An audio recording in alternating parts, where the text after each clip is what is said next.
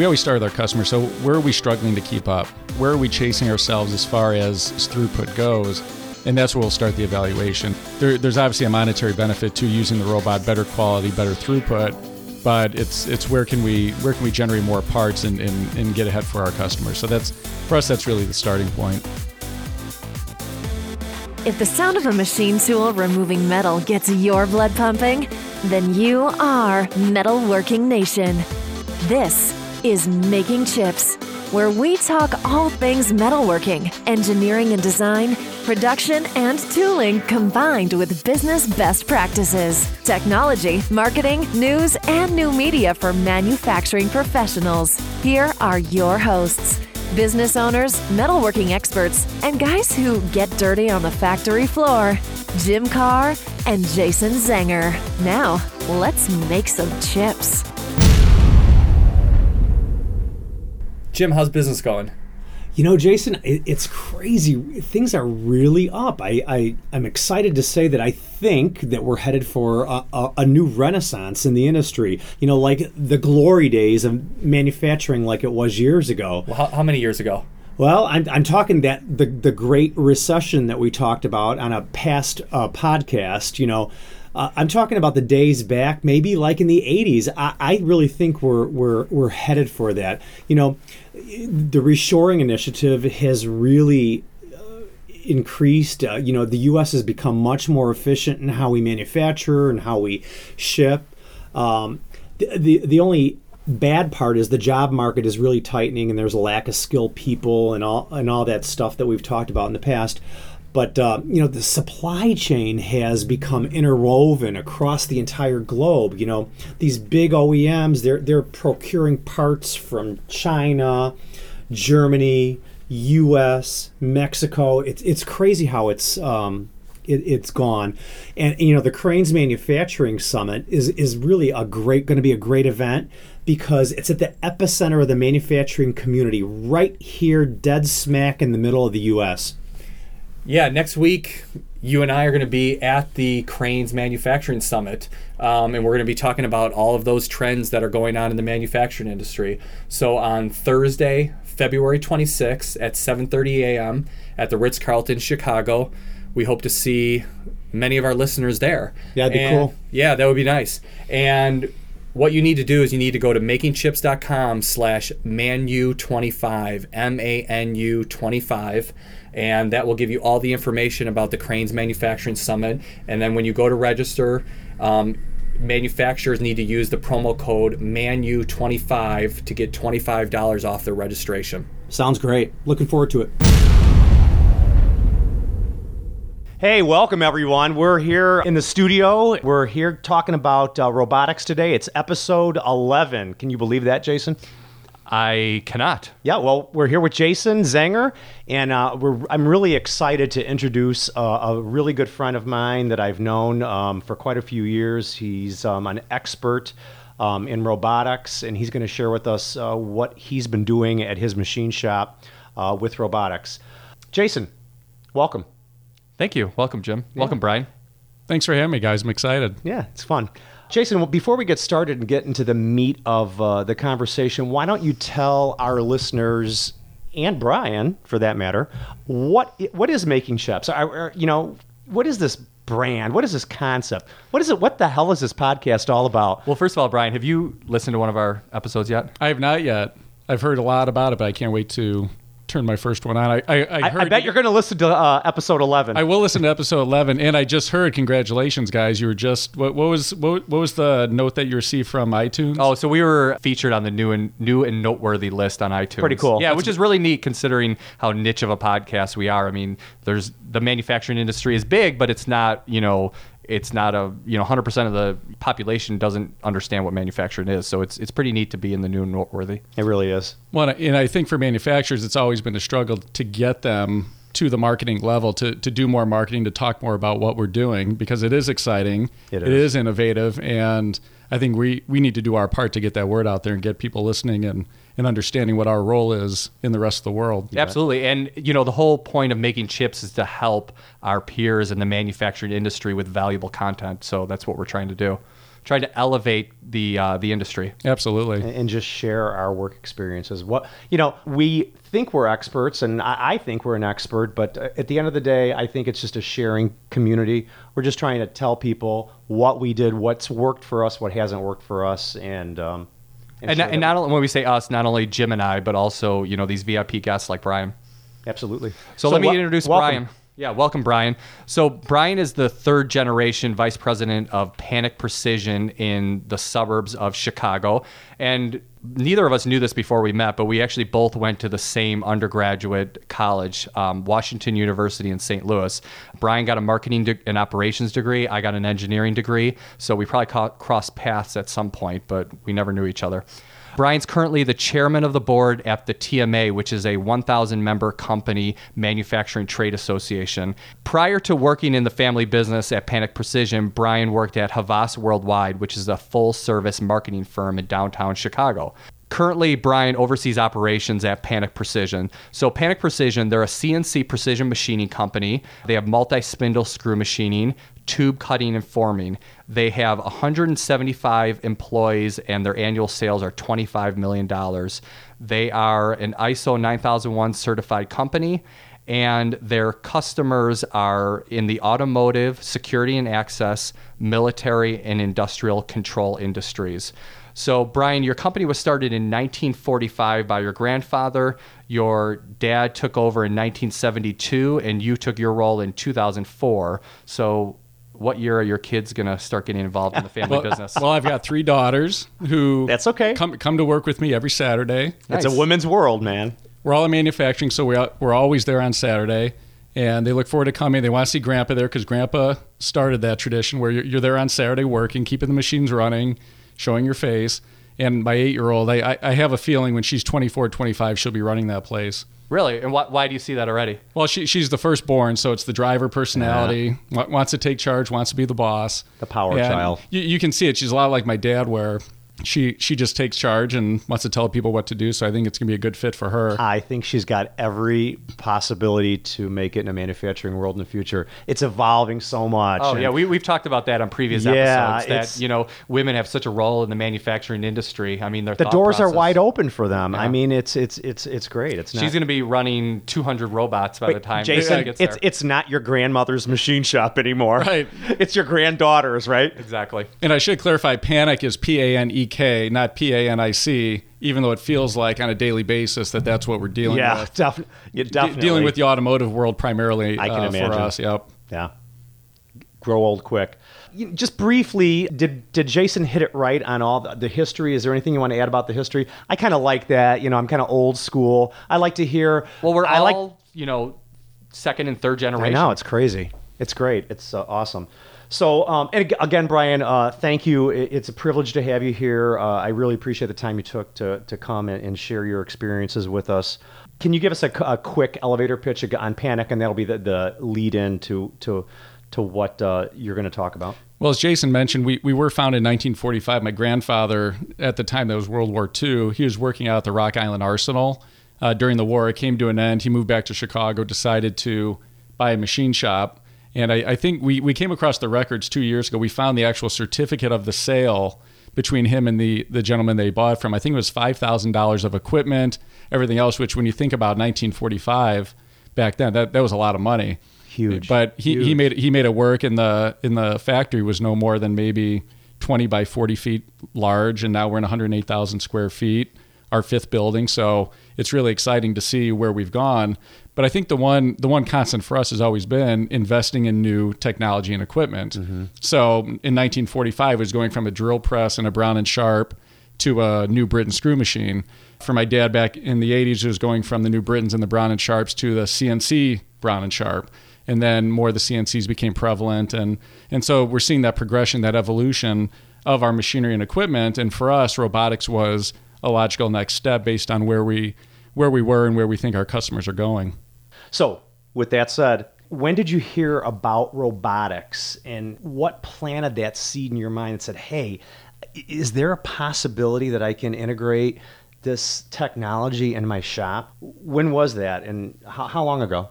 Well, interestingly enough, we had our first robot in 1985. Before I came over here, I was talking to my dad a little bit about the history, and I remember when I was younger, he had his first robot. It was, it was a Camco brand, and they're they're since out of business. But there was a, a, pretty large volume project that he had, but it was a simple pick and place. So it, it would he had to make I think it was 600 to 700 thousand components of of an automotive part, where they received the powder metal blank, they had to do the finished machining, and they were only getting about 65 70 percent efficiency. So they bought the robot, but again, it was a simple pick and place. You had to bring the company in to program it for you, set it up. It was it was very Oh, large so you had no, you had no control over what the robotic was do. You had to like outsource the programming. Exactly. So it was preset. I'm, I'm sure there were some adjustments on there that they could make, but otherwise it was. It, it was So really, what you're telling me, it was your dad's brainchild. Your dad was the one that came up with this concept. He must have heard about it somewhere because 1985 was, oh, you know, exactly 30 years ago. He he actually bought that first one and implemented it into the shop at that time. he did, and I, and I don't know how long it ran. It I, I want to say maybe seven to ten years, but the problem, and, and we see this in automotive all the time, is is uh, platforms change, things go obsolete. The automotive companies they just they make changes on the fly. So if you have an existing program that was set where you buy this robot that is set to this job with this fixture for this machine, they were not very modular at all back then. It's not good when they rev the print. It's, it's not good when they rev the print. It's not good when uh, when, when things go obsolete or um, or they cancel a model. So then it was always trying. He was always trying to find a job for that robot. You know, you're trying to find make that happen. And so that kind of came to a standstill. And I think he ended up with two of those robots, but by by the late 90s, we weren't running any of them. So just to, to back up a little bit, the, the robotic technology has been there for years, even before 1985. It's how affordable and how practical is it for the smaller, whether it's a machine shop, a stamping shop, the mold makers. So, what were the underlying drivers back in 1985 that made your dad say, "Hey, I, I really need to get it"? I mean, like, was it fiscal? Did he think he could improve the process? Um, was it technological? He wanted to just evolve that the company. Was it part of his evolution of making the company grow, or was it? that did the customers say, "Hey, hey, Panek"? You need to make this job run faster and cut my cost. What what was that? I, if I had to guess, I, I would think it was more that he couldn't keep up with the production. You know, back then, six hundred to seven hundred thousand pieces a Oh year was God, was a lot of pieces. And off a screw machine, you could do it off an automatic, but when they were receiving a blank from a powdered metal supplier to finish machining, that's a lot of And loading. what, this was going into a CNC vertical machining center, or it was or- going. It was going into a lathe, I believe. Okay. Uh, yeah, either CNC chuck or CNC lathe to do some finished machining. But I think that's what drove it for him was that there's all this volume and he couldn't keep up. Hmm. And like I said, the efficiency with a human was about 65, 70 percent. When they did their studies, it was 98 percent. Wow.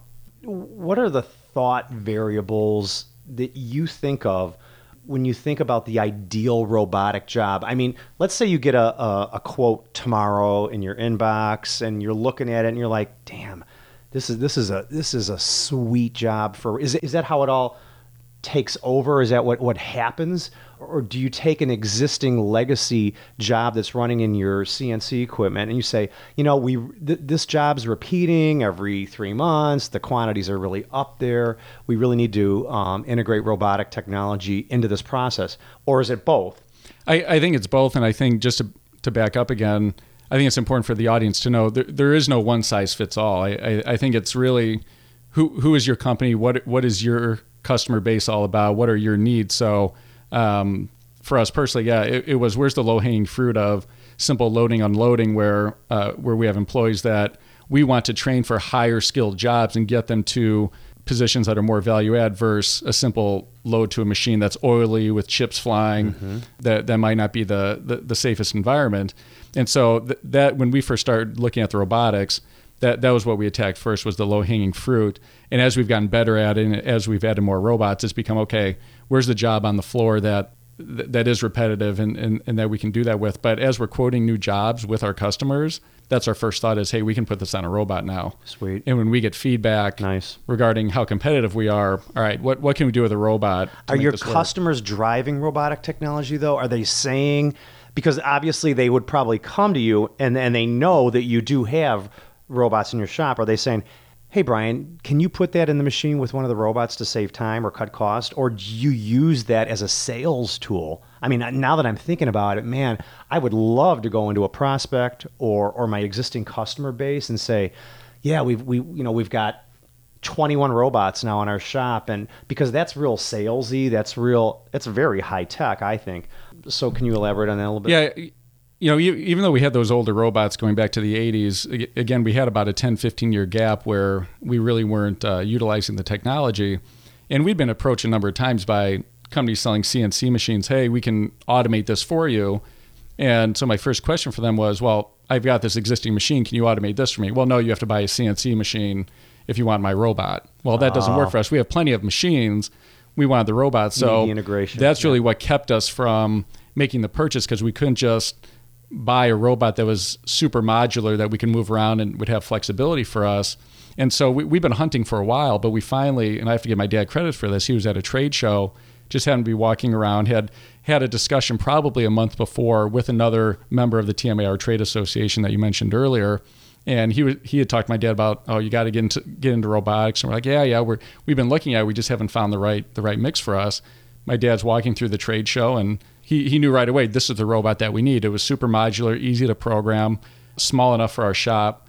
And so that's where it started for us when when we bought our first robot was that we finally So what you're saying is the evolution of Panek's robotic technology kind of dipped a little bit after that initial uh, period in, in the mid 80s.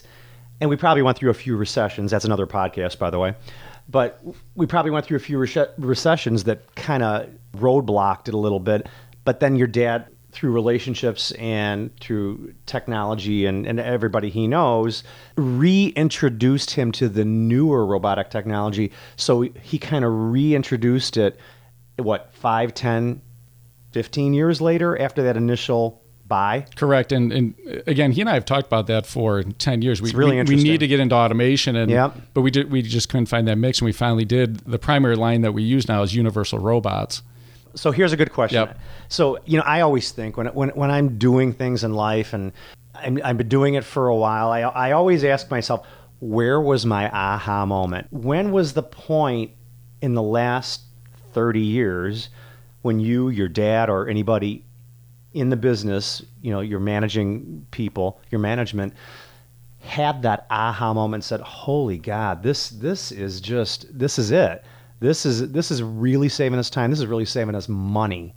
When was that time? Well, for my my dad, was at the show when he saw oh. this robot take a bun, take a hamburger patty, put it on the bun, take the two ketchup and mustard bottles, squeeze it, put the top of the bun on, wrap it up, and then hand it to somebody at the show. Wow. That was his aha moment. I was with him the whole time. I agreed with him. But when you first turn on that robot and you see it load and you see your production go from, let's say, and, and this this happened on one of our machines from 18 an hour to 32 an hour right away That's great. then I mean that's that's the aha moment. And, and what I think's even more important is for our audience, we all go through this at our at our machine shops, or even if you're running a larger operation, you you have the employees that well for 30 years we've done it this way. This is how we've always done it, and once they finally saw how the robots were working and the and the throughput, and I'm talking about the supervisors, the throughput they were now getting, now they can redeploy their staff to other areas where maybe we can't use a robot, but that we need more throughput, we need more skill, where we need more training with our with our employees.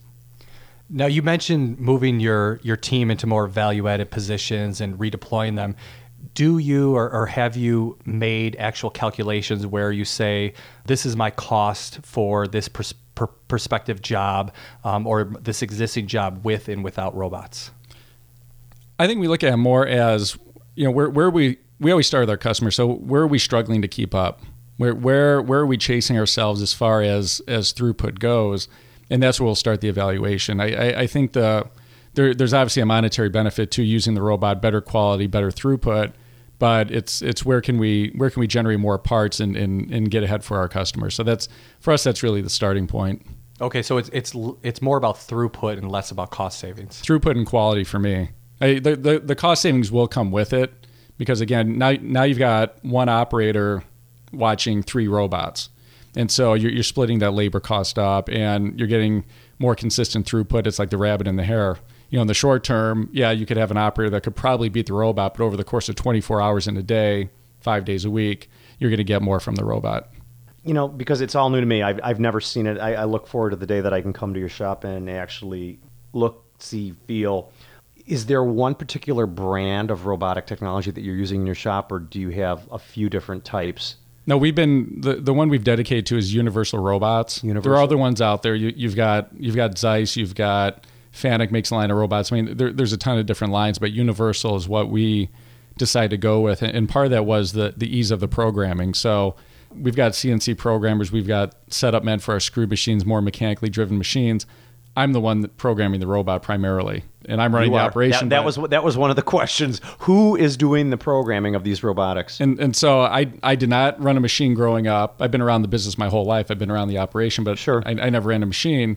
But when we bought the robots, I decided to take the training, and I think there's an important lesson for the audience. If you're the if you're the owner, if you're in the operation as a supervisor, take the training. It was a four hour training class that I took. That's it, four hours. Four hours. That was Four it. hours. Four hours, and, and I learned enough where I took it back to the shop, and we learned just over the course of implementing the first couple robots, these things can do anything. So for, for four hours of my time, we learned they can do pick and place. They're, they're doing some simple machining for us.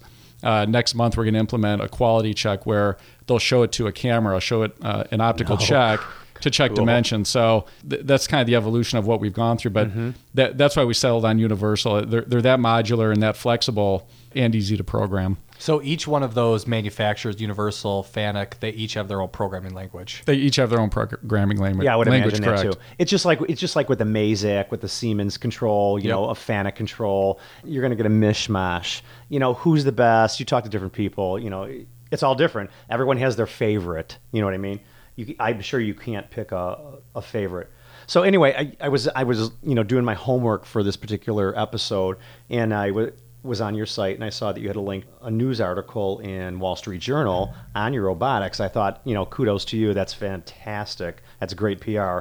But within that article, they were talking about collaborative robots. Can, can you explain to our audience what the difference is in just general robotic technology and collaborative robotic technology? Yeah, collaborative robots. What what they mean by that is they're they're literally working side by side with our employees. So if you think They're, of they're holding your employees' hands. They're, they're telling them to They- work they could. faster. You, you could program them to do that if you'd like, uh, but but no, they're they're literally working side by side with your employees. So uh, if you if you picture an automotive assembly line where they're doing welding, it has to be fenced off, it has to be protected, it has to be gated. Mm-hmm. These universal robots are meant to be collaborative, working side by side with your employees. Whether it's a machine shop, whether you're doing packaging, whatever it might be, they're small enough and they're program flexible enough where yeah they, they can work side by side with the employee. Very cool. Do you name your robots? You know what? Uh, That's a good question, we- we- Jason. we- my daughters, my daughters named the robots. The first one we got was it was two years ago now. It was right before the Blackhawks won their 2000 what was it 13 Stanley Cup, and so my daughters were naming it after all the Blackhawks. Oh, and so we start. We actually had a couple of jerseys on two of them, and No, as we got didn't. yeah as we got busier, then that started to go by the wayside. But they'll even on Saturdays when they go out there, hey, where's Hossa? Where's Toews at? It's, it's pretty funny. That's great. How many how many robots do you have in your shop right now? We're up to 25 robots. Oh, wow. Uh, we have 10 more on order because we, we can see You that have need. ten on order right now. We have 10 more on What's order. What's the lead time on something like that? can be as little as a week. There, Yeah. There's with Universal again. This is another reason why we love the robot their line so much. Is they've got two models. They've got a small and a large. So you you're not ordering anything custom. They're continually it- producing th- the part. it's size specific. You just say, "Oh, I want, a small robot," and then you know, in three months, I'm going to buy a large robot. Yep, they've got they've got what they call UR5 and a UR10. Okay. So the five is a smaller model. So there is a model. It's model specific. and it's all based on the length of the arm can reach Okay, and the amount of weight that it can hold. Cool. So so we have out of the 25, 24 are the smaller ones. We have one big one. so how many collaborative robots do you have versus just general robots? I would say it's half and half. Okay. Obviously, You know- the you know, collaborative the- ones are the newer technology, right? Well, the collaborative meaning they're you know they're actually as a, as an operator is doing an operation, they're kind of working hand in hand with the operator. So is it versus is it software difference or is it structurally a different robot? no no it's every, everything's the same. It's just that our employees are working side by side with the robot. Okay, so it's just how you place the robot in the um, in the manufacturing Correct. process. Correct. Yep. Last question. Let's go five to ten years forward, right? Right from now. I mean, I, I know what you're going to say because if you've got ten on order, right? If you got 25 right now, you got 10 on order. what does the next five years look like? I mean, when you visualize looking out into that shop in 2020, what what what do you, what do you what's your vision for that? Is it going to be all just supervisors and managers just managing robots? No, I, I don't think so at all. I, I think you always need people. You always need the human element. It's it's where are they going to be deployed? And, and I think all of us as manufacturers, we see this with our customers, we see it with our suppliers, we see it amongst colleagues, uh, the three of us. There is a skilled labor shortage for manufacturing. Huge. So our solution right now is get the robots in to do the less value added work and train our employee base to do the more skilled work that that uh, we're lacking or is beginning to retire. And again, we've had 25 robots. During that time, when we started with the robots, we had 165 people. We had a 25 robots. We're up to 175 people. Wow. So you, you would you would think it would be static, or else it would go down. Correct. But not. It's it's showing how you're developing your process, and you're you're taking, and obviously your sales are reflective of that number as And well. I like to look at it as the robots are helping us grow, and they're actually helping our employees and the entire company grow. You know, without that, I think we'd probably have less people. Mm-hmm. You know Maybe- what? Too, it's probably a instead of setting a bad culture for the company, I bet it's setting a good culture because you're, you're helping. You know, their their 401ks plans are getting fed probably, and people are getting you know, increases. They're they're working overtime. Everybody loves the overtime, so it's great. It so it it, it actually people would think your your old school machinists would think it's a bad thing because it's going to take away their job but at the end of the day it's not it, it's developing a higher class a, a more highly technological individual that has more skill sets working in conjunction with the robots because they're taking all those, those tedious labor intensive jobs away Yeah, Well, this is not- what we need to do It as an industry to stay competitive. it is absolutely you know well, it's great Well, not only that, but uh, just to give you one example, one of the first cells that we put in, the one employee that was working, he was working on a Brown and Sharpe, and and actually, there's another great thing about these robots. We took a 50 year old Brown and Sharpe screw machine, turned it into a chucker, but integrated the robot with a 50 year old machine. We were able to take this robot, integrate it with such an old machine, so we didn't have to invest in new machinery, just the robot. But back to the employee, his job day in and day out was we we can't keep up with our customer. You need to produce as much as you can. So he was on the machine, loading the machine, oil everywhere, chips everywhere. You know, we didn't have time to teach him how to sharpen his tools and do the quality. He's always doing quality checks, but do better quality checks. Understand the method and the madness behind what he was doing. Well, now he's managing three robots, and he's actually more skilled than he was before we had the robots. that's exactly what I'm talking about. It's exa- it's building just a better culture for your company. it's a it's a win win for everyone. It And- and It's and awesome. I I've had it I've had employees. We were a little worried about how the employees would feel about, it, even though we knew what the larger purpose was. But we've had people coming up to us, congratulating us, thanking us. This employee that I just referenced, telling us that he- you know his job is more fulfilling now. He's not just sitting at a machine eight hours a day waiting for the clock to turn to 3:30. It's he's moving around, he's standing, uh, walking around, and, and he's learned skills that he didn't have Yeah. before. Right, and he's got Hossa right next to him that he could talk to when he's bored. Everyone looks better with Hossa next to them. it sounds fantastic. I look forward to the day where I can come and I can see your shop. I know we've been talking about it for a long time, and I just got to make the make that appointment. Absolutely, and, and I think and I think the biggest lesson for everyone here is don't think just because you're a small shop or you're too big of a shop that you can't integrate the automation. I there there's enough technology out there at cost-effective pricing where everyone can make it work. And for the most part, we've integrated them on lathes and chuckers, but we've done on some machine centers. So you know, you asked us five years from now. I eventually see us doing that with machine centers. I see us doing more optics attached to the robot where the robot is actually locating based on what the optics or what the camera is telling it, and then also doing a quality check on the part. So it's really exciting, and, and, and I and I hope everyone listening integrates this into their shop because it's that's where manufacturing going, and, and I still think manufacturing will always be the growth engine for our country. for our economy too. Absolutely. Thanks, Brian.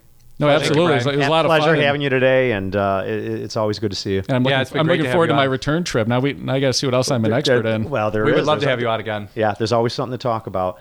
So that wraps it up for uh, making chips numero eleven, right? Yeah. Yeah. Do you want to tell people where they can get a hold of us at and leave comments? Yeah, be, um, well, even before we get into that, I do have uh, a little something for metalworking tools that just kind of Hey, popped go into right my ahead. head. Let- Um, and I think it's kind of related to robotics and, and automation. One thing that we've seen in um, in my particular industry is the um, advent of of vending to uh, dispense tooling has been huge, I and it's really transformed our industry. Um, one of the new vending machines that's out on the market right now from the company that we deal with, AutoCrib, instead of using a fixed height door, it uses um, like an elevator system for a door. So you can have a lot more flexibility in the type of tooling that you dispense through one of these machines. And just as Brian talked about, where um, you know the robotic technology is is really changing and um, and evolving at his company, the vending and the way that we dispense tooling is changing rapidly as well. And, and we're seeing a lot of new technology there. So